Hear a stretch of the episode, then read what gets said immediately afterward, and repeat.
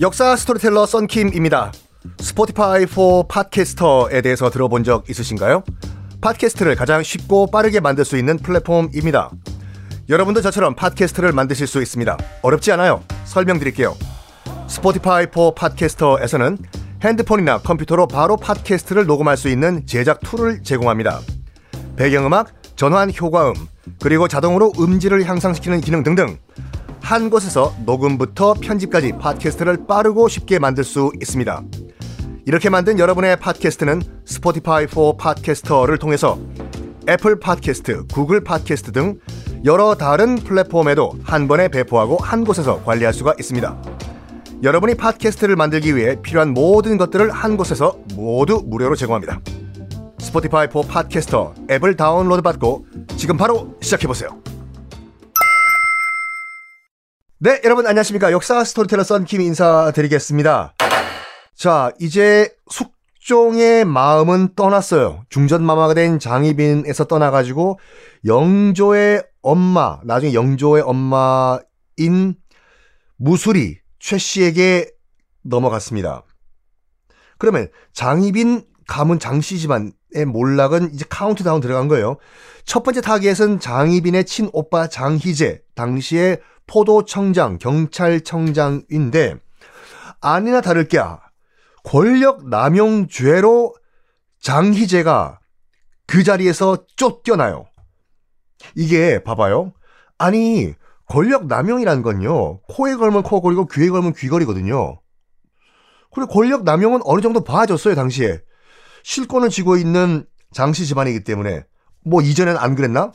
근데 갑자기 숙종이 FM대로 법을 적용하면서 지금 권력 남용을 했다는 의 죄목으로 장희빈의 오빠인 장희재를 포도대장에서 날려버려요. 그 뭘 말하냐? 그만큼 숙종의 마음은 장희빈에게서 떠났다. 이겁니다. 자, 이제부터는요, 이제 어떤 일이 발생을 하냐면, 쫓겨나게 된 남인과 그 자리를 다시 차지하려는 서인과의 치열한 첩보전이 벌어집니다. 그렇겠죠. 남인은 지금 자리, 자리를 지켜야 되고, 어떻게 든지 지금 장희빈을 지켜야 되고, 서인 같은 경우에는 무조건 지금 장희빈을 끌어내린 다음에 뭐 2년 왕후를 다시 복귀를 시키든지 해야 돼요. 첩보전. 드디어 조선판 007 작전이 시작이 됩니다. 먼저 서인 측 김춘택 이라는 인물이 있었어요. 안 외우셔도 돼요. 와, 얼마나 대범한 인물이었냐면, 일단 쫓겨났잖아요, 서인들은 다. 그러니까 국내에 어떻게 돌아가는지 정보를 알 수가 없어요.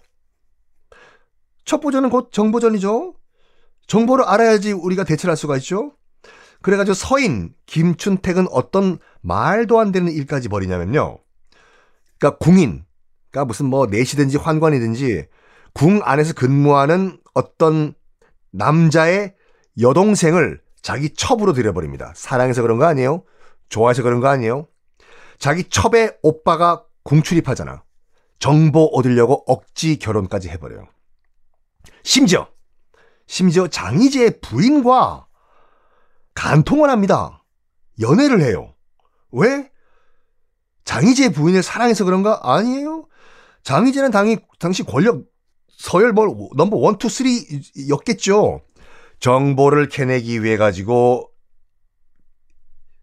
이런 말도 안 되는 불륜까지 저질러 버립니다. 그런데 지금 집권 남인들은 그런 걸 몰랐을까요? 이런 그 서인들의 이런 정, 첩보전을 알죠. 지금 그 김춘택이라는 인간이 뭐 국민의 여동생을 들이고 장희재 부인과 간통한다는 건 딱 레이더에 바로 자, 바로 찍어내요. 김춘택이 저 녀석이 말이야, 어? 지금 요즘 정보를 여기저기서 캐고 있다고 하는데, 자식 이것들이 거, 건방지게, 어? 아이고, 어, 어, 안 되겠다. 이 기회에 살려는 줬더니 서인들 쟤네들 안 되겠어. 어? 서인들 싹을 다 씨를 말려야 되겠어!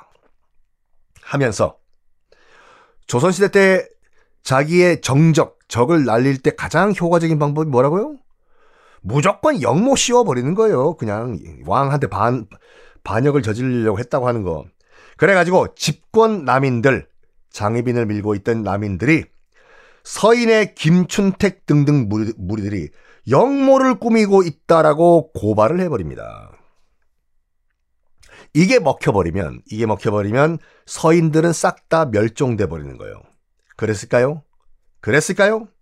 아니죠. 그랬으면 재미가 없죠. 서인도 앉아서 당하지 않습니다. 바로 반격을 해요. 어떻게 반격을 했을까? 한번 상상해봐요. 어떻게 하면 타격을 입힐 수 있을까?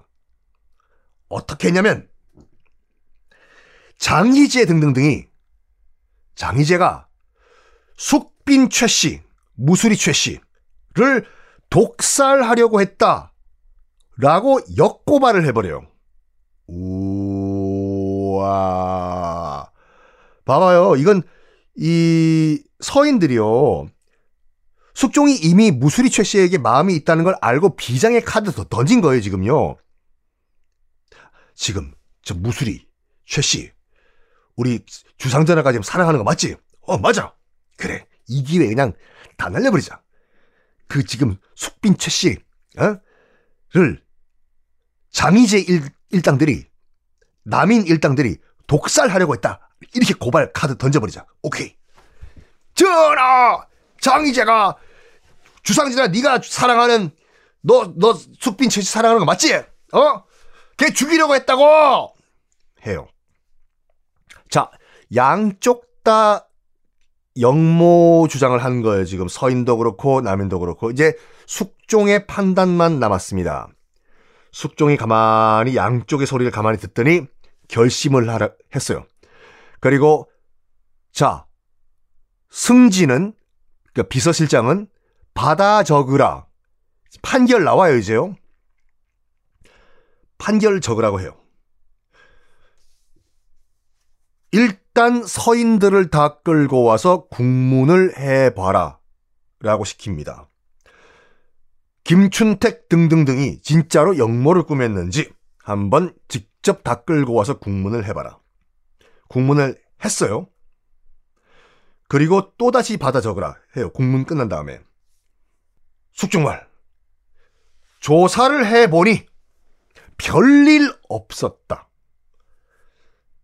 서인, 김춘택 등등등은 저들끼리 모여가지고 회의는 했지만 역모를 꾸미지 않았다.